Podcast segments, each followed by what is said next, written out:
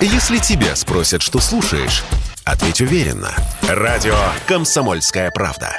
Ведь Радио КП – это истории и сюжеты о людях, которые обсуждает весь мир.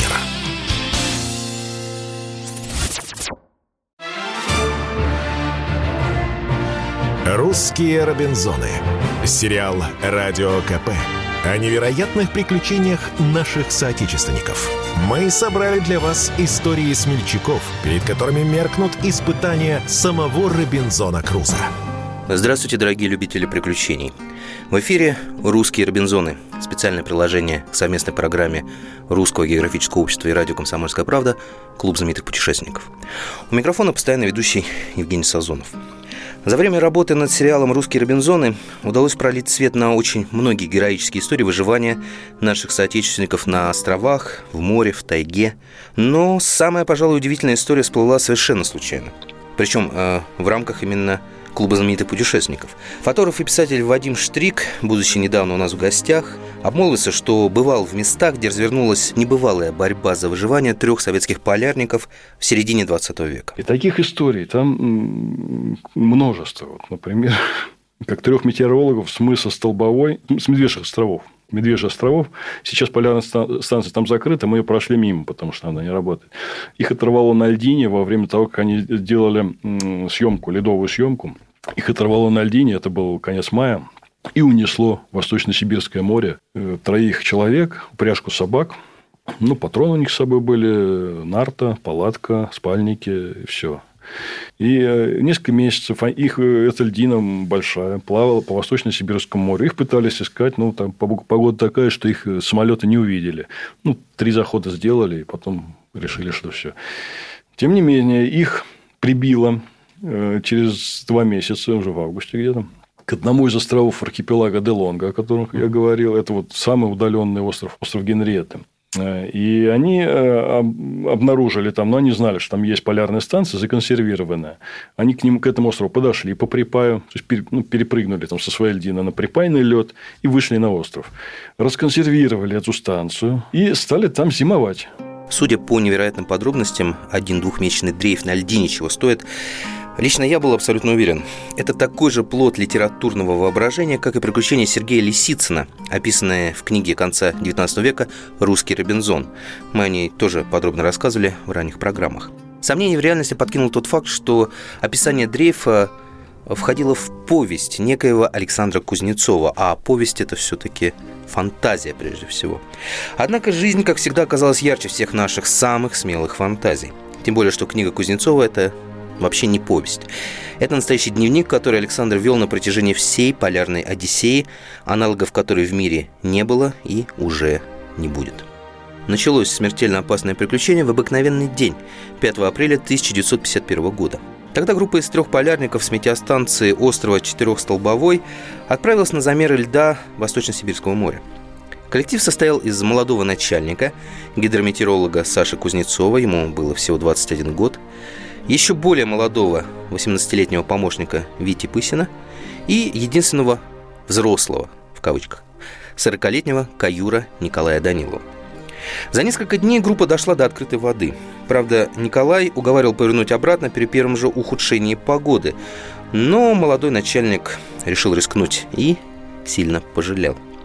На обратном пути троица с ужасом увидела, что дорогу к земле преградила пусть не широкая, но непроходимая плынья – Полярники пытались ее обойти, но еще с большим ужасом обнаружили, что оказались на льдине, которую ветер угонял все дальше и дальше на север. Отчаяние полярников трудно представить и еще труднее описать. 6 апреля. Проснулись рано, но долго молча лежали в своих спальных мешках-берлогах, и каждый думал о своем. Неопределенность, некоторая растерянность и страх, душевная боль. А что думать? Теперь уже ничего не придумаешь. Как спастись? Спасение в одном – взять себя в руки, мужественно и терпеливо ждать, что будет дальше, надеяться на случай. Люди попадали и в худшие ситуации. Правда, и наше положение не из лучших. Впереди ожидания, переживания, бездеятельности, голод. Самый страшный фактор – голод. Наши продовольственные запасы на исходе. Что осталось? Экономить с сегодняшнего утра – на полуголодный паёк. экономить горючее и не скулить. Противостоять суровой и капризной стихии, бороться за свою жизнь, бороться до конца. Без связи, почти без припасов, с весьма слабой надеждой на спасение – пока их хватится, пока свяжутся с большой землей, пока прибудет поисковый самолет, пока он отправится в путь, пока будет нарезать квадраты. В общем, даже если они останутся в живых, их все равно будут считать погибшими. Ведь никто никогда не выживал в подобных условиях. Итак, что у них было? Нарты с дюжиной собак, бочонок керосина, примус, пара карабинов с патронами, палатка и продовольствие на 10 дней, которые они растянули почти на месяц. Рацион постоянно урезали, и парни таяли вместе со своей льдиной. От отчаяния они начали даже есть собак, несмотря на то, что вокруг льдины плавало множество нерп, но охота не клеилась. И тут, наконец, повезло. Ну, точнее, не повезло. На льдину выбрался оголодавший медведь и напал на лагерь. 28 апреля. Мы все трое понимали, что от этого медведя зависит наша жизнь. Не убьем сейчас медведя, то через несколько дней при подобной ситуации нам с таким сильным зверем уже не справиться, у нас не хватит сил. Медведь, он не дошел до засады Данилова шагов 40 и вдруг неожиданно и быстро перебрался через нагромождение льда. Данилович стал преследовать зверя, а когда заметил, что тот его обнаружил, выстрелил. Медведь рыкнул и крутнулся на месте. Затем пошел в сторону нашего лагеря. Данилович еще выстрелил, но промахнулся. Вымахнув из зарапаков, зверь резко остановился. Перед ним были свора беснующихся собак и человек. В это время несколько собак Виктор уже успел освободить, и они тут же бросились к зверю. Тот к торосам, к спасительной воде. Его настигли три собаки и остервенело стали набрасываться на него. Медведь стал отгонять их, но тут одна за другой подбегали другие собаки, и скоро вся эта свора закрутилась вокруг зверя. Грозный рык могучего зверя тонул в бешеном лае осатаневших собак. С двух сторон спешили к этой своре я и Данилыч. Данилыч находился ближе и выстрелил первым. Но зверь словно отрезвел после второй раны и, не реагируя больше на собак, а те буквально висли на нем, пошатываясь тяжело, пошел вдоль гряды торосов навстречу мне. Данилычу нельзя стрелять, мог задеть меня. Медведь глухо ревел, на желто-грязной его шее расползалось кровавое пятно. Я встал на колено и, стараясь унять трясущиеся руки, стал целиться в голову зверя. Выстрелил. Медведь рухнул замертво. Собаки жадно слизывали теплую кровь, и нам стоило немалого труда отогнать их от убитого зверя. Двухлетка, молодой самец, определил Данилович. Был бы матерый, вряд ли нам дался бы. Матерого медведя и собаки не остановят, тем более наши доходяги. Позднее путешественники наконец научились бить и нерпу. Голодная смерть отныне не грозила, но положение все равно оставалось незавидным. Льдина дрейфовала в сторону полюса, унося несчастных все дальше от советских полярных баз. По пути люди еще несколько раз пересекались с властелинами Арктики, но победы над ними давались более дорогой ценой. Большая часть собак погибла на этой охоте. Но должно же им было когда-нибудь повести по-настоящему – и повезло. К исходу второго месяца на горизонте показалось что-то вроде острова. А, верить в это боялись. Вдруг обман зрения или мираж, разбитые надежды в такой ситуации – это гибель. Дни шли, а остров не исчезал, только становился больше, значит, реальная земля. Но принесет ли она спасение? Судя по карте, которая была у Александра, это мог оказаться один из островов Делонга, но какой? Ответ был жизненно необходим – к этому моменту группа уже несколько раз переходила с Альдины на Альдину, пересекала гигантские ледяные поля. Тут тоже решили действовать, когда до острова оставалось километров 30, отправились к нему через гигантские торосы. Судя по форме, это мог быть остров Генриетты. Хоть бы он! Ведь именно там несколько лет назад работала большая и хорошо оснащенная метеорологическая база. Вскоре троица ступила на твердую землю. Но до конца полярники так и не были уверены, тот ли это остров – Никаких построек вокруг, ни одного признака жизни. Александр отправился на другой край земли. 9 июня. Через минут 20 я обогнул еще один мыс, крутой и высокий, и значительно выдвинутый в море. Передо мной открылась неглубокая до полукилометра в ширину бухта с пологими берегами. В некотором отдалении от берега центра бухты были видны крыши строений. Я стоял словно завороженный. Чувствую, что на глазах выступают слезы радости. Вот она, милая голубушка ты наш, спасение наше, говорил я, плача от радости. И еще что-то бормотал, что-то сумбурное. Сначала хотел повернуть назад с радостной вестью, но передумал. Не терпелось посмотреть станцию. Берег здесь был невысокий, метра три-четыре высотой, и был не каменный, коренной, а ледяной – или вернее, сложен из плотного слежавшегося снега по твердости не уступающего льду. Не без труда я отыскал место, где можно было подняться наверх.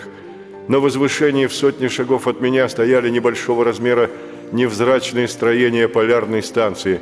Подойдя ближе, стал определять назначение каждого помещения. Жилой дом, склад, баня. Боже, храни полярников, тех, кто остался цел. Когда охрана вдоль берега, скучая, глядит в прицел. Никто не знает, зачем они здесь, и никто не помнит их лиц.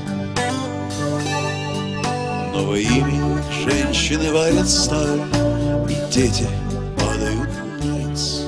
Мы ненадолго прервемся. Напоминаю, что сегодня мы рассказываем о удивительной Робинзонаде трех советских полярников – которая случилась в середине 20 века.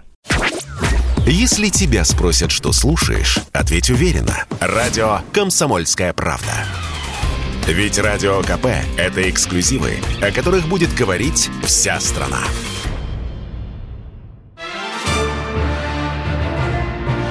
«Русские Робинзоны». Сериал «Радио КП» о невероятных приключениях наших соотечественников. Мы собрали для вас истории смельчаков, перед которыми меркнут испытания самого Робинзона Круза. И снова здравствуйте, дорогие друзья. В эфире «Русский Робинзон», у микрофона постоянно ведущий Евгений Сазонов. Сегодня мы рассказываем о удивительной Робинзонаде трех советских полярников, которые больше года выживали в ледяной пустыне на севере. Богатство любого книжного острова сокровищ меркли с тем, что обнаружили на базе. Это было бинго, джекпот, это было божественное провидение вместе взятые. И это было настоящее чудо. Льдина принесла их к единственному на многие тысячи морских миль клочку земли, на котором было все для выживания. И еще одно чудо. Базу не закрыли, а именно законсервировали. А значит, с нее не вывезли ничего, кроме самых ценных приборов и людей. Зато остались запасы продуктов, одежда, разного рода снаряжение и прочее, прочее, прочее. 11 июня.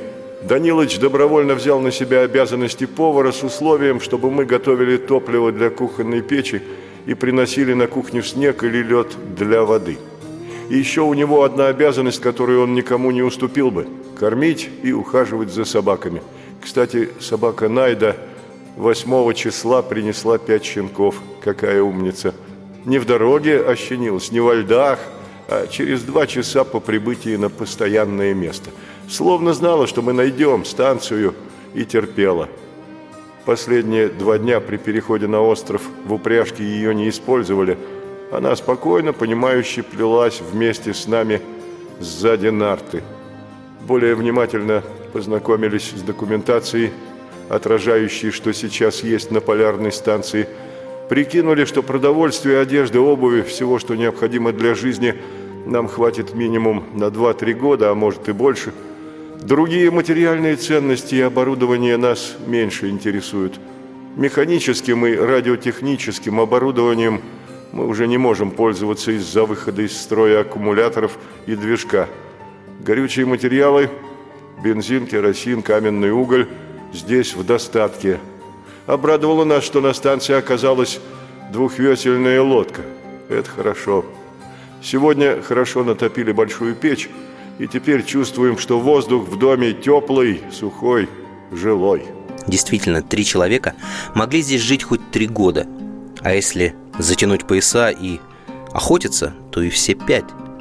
Единственная проблема – из-за непогоды проломилась крыша будки генератора – Техника накрылась снегом и пff, пришла в негодность. Об электричестве можно было забыть, как и о связи. И все равно, теперь уже можно было не просто выживать, но и просто жить, причем даже с некоторым комфортом. Отдохнув несколько дней, окрепшие полярники начали готовиться к долгой зимовке на острове Генриетты. Тем более, что надежду в них вселили важные события. Дважды за месяц в небе показывался самолет. 20 августа. Сегодня ближе к полудню по небу поползли рыхлые лохматые разрозненные облака, предвещая снежные осадки. Они пока не закрыли полностью небо. В просветах между ними виднелось голубое небо, а иногда и солнце. В полдень к нам прилетел самолет. Конечно, это было для нас неожиданностью. В это время мы с Виктором были около дома, играли с подрастающими щенками, а Данилыч возился у плиты. Самолет пролетел над станцией словно ураган. Он пролетел в северную сторону, затем развернулся и снова стал приближаться к нам. Самолет иногда входил в нижнюю часть облачности и снова выходил из нее, снова пролетел над нами и удалился к югу.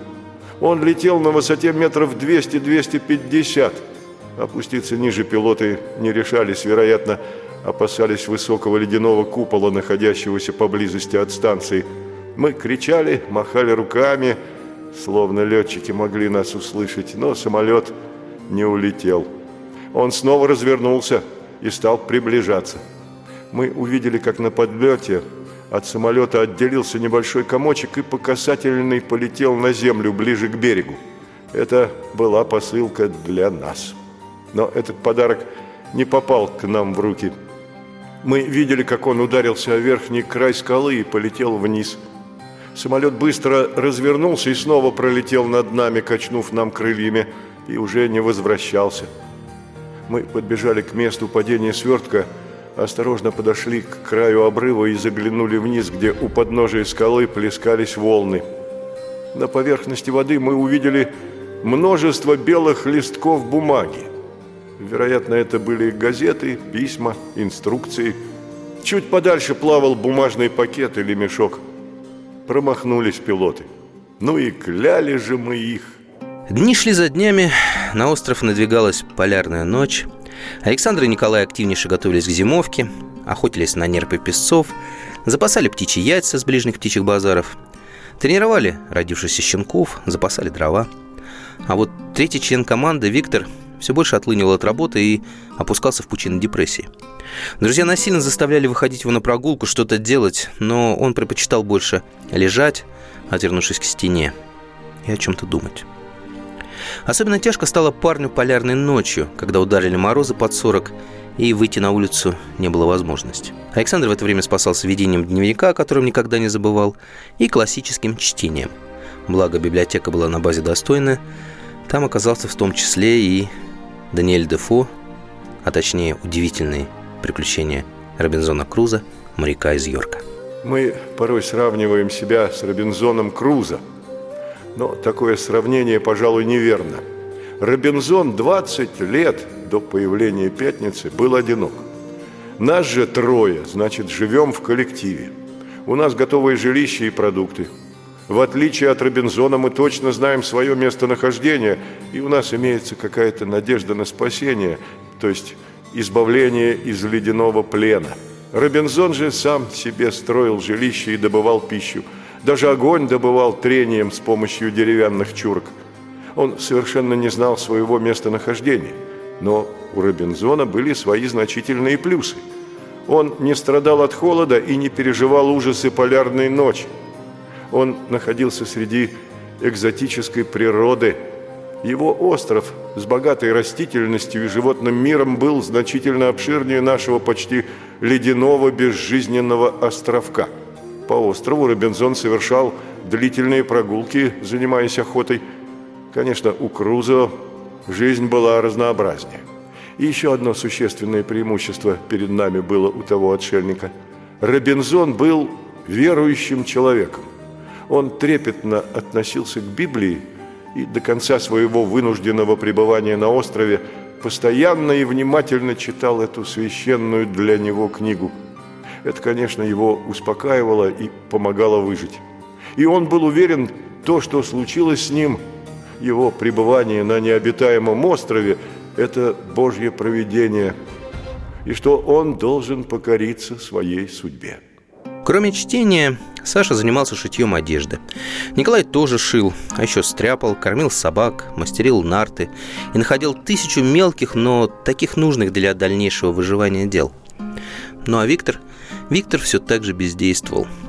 Особенно худо ему стало к исходу многомесячной тьмы. Почти перестал вставать, ослаб, избегал разговоров. Все попытки товарищей подбодрить его натыкались на депрессию и часто агрессию. Только по окончании полярной ночи Николай и Александр узнали, что чуть не потеряли своего товарища. 1 марта. Сегодня после обеда я и Виктор сидели в салоне на диване. Вяло разговаривали, вспоминая прошлую зимовку на острове четырехстолбовой. И вот осторожно, полушутя, чтобы не обидеть товарища, я спросил Виктора, что он, дескать, в последнее время что-то пишет, наверное, дневник решил вести. После моих слов Виктор слегка смутился и долго молчал. Я тоже молчал и уже пожалел о сказанном. Виктор резко повернулся ко мне, внимательно посмотрел мне в глаза и заговорил откровенно и доверительно. «Саша, я ведь чуть не покончил с собой в то утро, когда солнце всходило. Палец на курке держал, оставалось только нажать. Не нажал, чуть-чуть удержался. А мне ведь ничего не стоило сделать это. Душа-то больная была». Все мне осточертело, и жить не хотелось. Да, видно, не судьба. В тот момент всходило солнце, и оно, наверное, отчасти остановило мой палец. Мать свою вспомнил. Да что тебе рассказывать? Я об этом подробно написал. Сейчас я тебе принесу свои записи. Ты действительно что-то пишешь и дневник ведешь. Так эти записи можешь использовать по своему усмотрению. Виктор удалился в свою комнату. Я был ошеломлен его откровенным рассказом. У меня даже слегка подергивалось правое веко. Ведь чуть не произошло страшное. Кожаные куртки, брошенные в угол, Тряпкой занавешенное низкое окно, Ходит за ангарами северная вьюга В маленькой гостинице пусто и темно.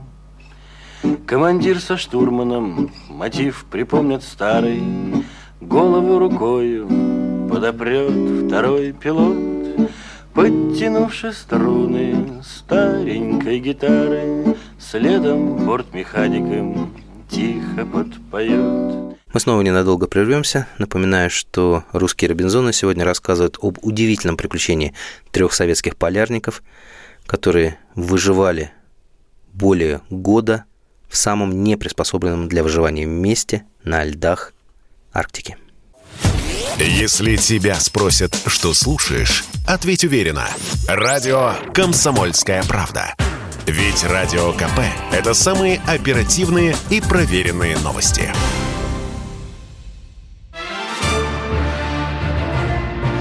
«Русские Робинзоны». Сериал «Радио КП» о невероятных приключениях наших соотечественников. Мы собрали для вас истории смельчаков, перед которыми меркнут испытания самого Робинзона Круза. И снова здравствуйте, дорогие друзья. В эфире «Русский Робинзон», у микрофона постоянно ведущий Евгений Сазонов. Сегодня мы рассказываем о удивительной Робинзонаде трех советских полярников, которые больше года выживали в ледяной пустыне на севере. Узнав о едва не случившейся трагедии, Полярники крепко задумались. Да, они могут по запасам протянуть на острове много лет. Но не сойдут ли они к этому времени с ума?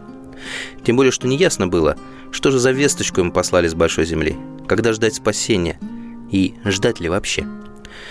Тогда в их головах родился храбрый, хотя точнее сказать безумный план – самостоятельно преодолеть более тысячи километров по льду, который еще не растаял, обратно до своей базы. Теоретически возможно. Количество подросших собак позволяло запрячь две новые нарты и загрузить их припасами. За полярную ночь были сшиты новая одежда по типу якутской, которая позволяла выдерживать морозы и не стесняла движений. То же самое с новой обувью. Чем ждать у моря погоды, надеясь непонятно на что, лучше уж действовать. Тем более, что, глядя на Виктора, становилось ясно. Следующую полярную ночь парень точно не переживет. Троица начала спешное приготовление. 19 апреля 1952 Год спустя после начала своей Одиссеи Александр, Николай и Виктор тронулись в обратный путь. Поначалу все шло более чем удачно. Собаки, полные сил, тянули нарты, как черти. Погода стояла солнечная. Торосы не утомляли ни высотой, ни количеством. Однако, чем ближе была цель путешествия, тем опаснее становилась вокруг. И когда казалось, хэппи-энд совсем близок, судьба достала из внутреннего кармана самые главные испытания. Когда до базы на четырехстолбовом оставалось менее 200 километров, путешественники оказались снова на ледяном острове. Ночью в снежную бурю их поднял бешеный лай. Побежали к месту, где оставили нарты. Увидели, что путь преградила метровая полынья, она расширялась. Перепрыгнули на ту сторону, начали перетаскивать нарты с собаками, думая, что спасают их. Одну партию переправили. Вторая упряжка вырвалась и бесследно пропала в пурге. Лишь перепрыгнув с риском для жизни обратно, троица осознала, что же она натворила. 26 мая. Ветер и снег слепили глаза, но мы все же несколько освоились в этой экстремальной ситуации и уже могли различать друг друга за несколько шагов. Мы стояли растерянные, ошеломленные среди грозной стихии и не знали, что дальше предпринять. Меня что-то мучило изнутри, словно я что-то упустил, не так сделал. И тут меня осенило. «Нас оторвало!» Я закричал в отчаянии. «Ребята, что мы наделали? Нас уносит ветром. Нам надо быть на той стороне. Данилыч, поднимай собак, подкати нарту к разводью. По нарте перейдем на другую сторону. Ну что ты стоишь, Данилыч? Сейчас каждая минута дорога». Данилыч спокойно прокричал. «Опоздали, Саша! Разводье уже шире нарты!» И безнадежно махнул рукой. Чуть ли не на ощупь стали обследовать гряду торосов – подыскивая подходящее местечко, где можно было бы как-то укрыться от ветра. Такое место нашлось. Это была крошечная площадка среди торосов. Перенесли сюда вещи с того места, где была палатка, и собак подогнали ближе. Установить палатку было невозможно. Промокших собак Данилыч укрыл телогрейками, а мы, в чем были, спрятались в спальные мешки. Все равно было холодно. Не знаю, как мои товарищи, но я эту ночь не сомкнул глаз. Тяжко было на душе. Как провели мы эту ночь, затем день и следующую ночь, не буду описывать. Тяжело было, натерпелись лишений. Несколько дней их носило туда-сюда, пока не прибило к новому твердому ледяному полю. Группа продолжила путь на одной нарте, но в тумане они разминулись с четырехстолбовым на целых 70 километров. И не вернешься уже. Велика вероятность снова оказаться на оторванной льдине. Но они не отчаивались, поскольку до Большой Земли оставалось всего-то с полсотни километров. Путешественники уже вовсю обсуждали, какой именно из материковых полярных станций им лучше держать путь – Амбарчик или Раучуа, чтобы побыстрее добраться до аэродрома. Последний лагерь соорудили, когда до берега оставалось всего пару часов ходьбы. Решили ступить на Большую Землю красиво, днем, со свежими силами – если бы они знали, что ждет утром, то бросились бы вперед со всех ног, несмотря на усталость и темноту. Сутки назад они столкнулись с медведицей в сопровождении медвежат. А потому пожалели ее, не стали убивать. А она не пожалела. Утром хозяйку Арктики почувствовали собаки и, вырвав плохо закрепленную нарту, бросились следом. 6 июля. Собаки, казалось, нагоняли ее. Захватив карабины, мы бросились во след. Когда мы достигли гряды торосов и перешли ее, то в шагах в 15 увидели вторую гряду, невысокую, но с более частыми торосами. Сначала мы увидели застрявшую в расселении между двух торосов исковерканную нарту, а когда поднялись к ней, перед нами предстала ужасная картина. По противоположному склону гряды в разных позах – в беспорядке лежали мертвые собаки. Нам было ясно, как произошла с нашими собаками эта трагедия.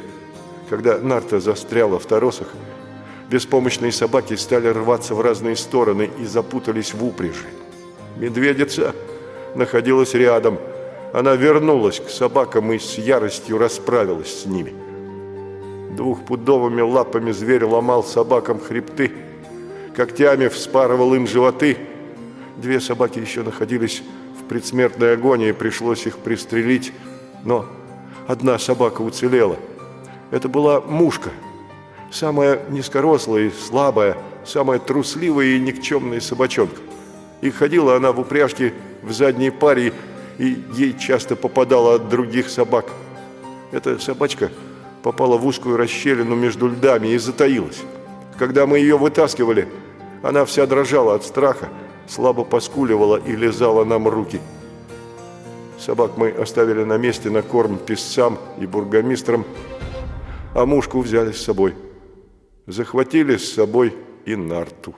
Наскоро отремонтировав сани, путешественники двинулись к берегу, чтобы получить там еще один страшный удар. Поднявшийся ветер разогнал припай, и теперь от берега их отделяло 200 метров чистой воды. Вроде бы немного, но эти метры было невозможно преодолеть. И это расстояние постепенно увеличилось. Казалось, это был конец. Они снова оказались на дрейфующей льдине, без собак, без припасов и, на этот раз, без надежды на спасение. Прошла неделя. Вторая. Их снова относило на север. Но недаром говорят, что самый темный час перед рассветом.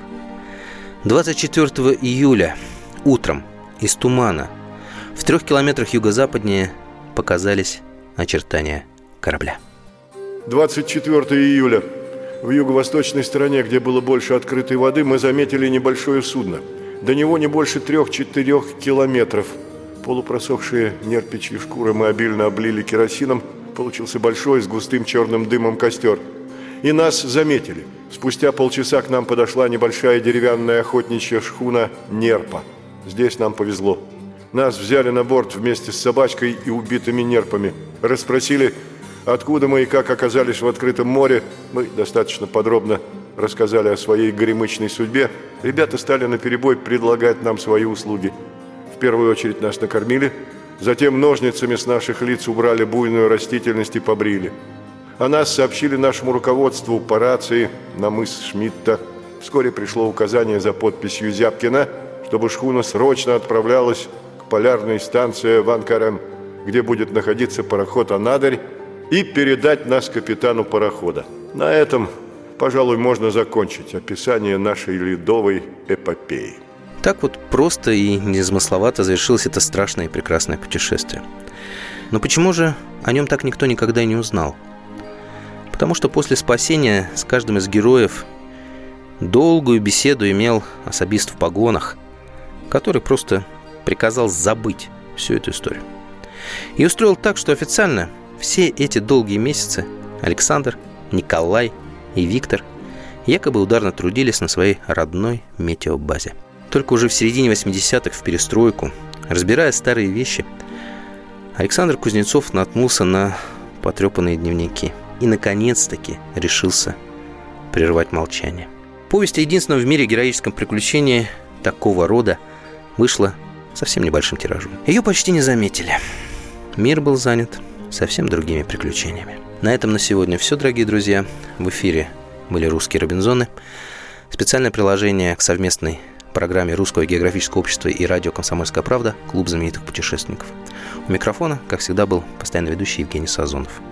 Всем доброго, берегите себя, путешествуйте и, конечно же, изучайте географию, царицу наук. А мы увидимся через неделю. Лейся песня на просторе, не грусти, не плачь, жена.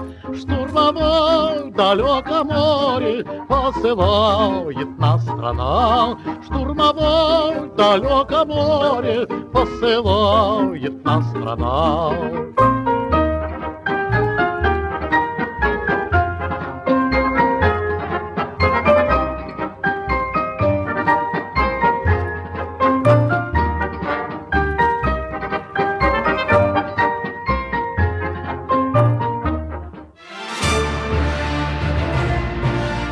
«Русские Робинзоны».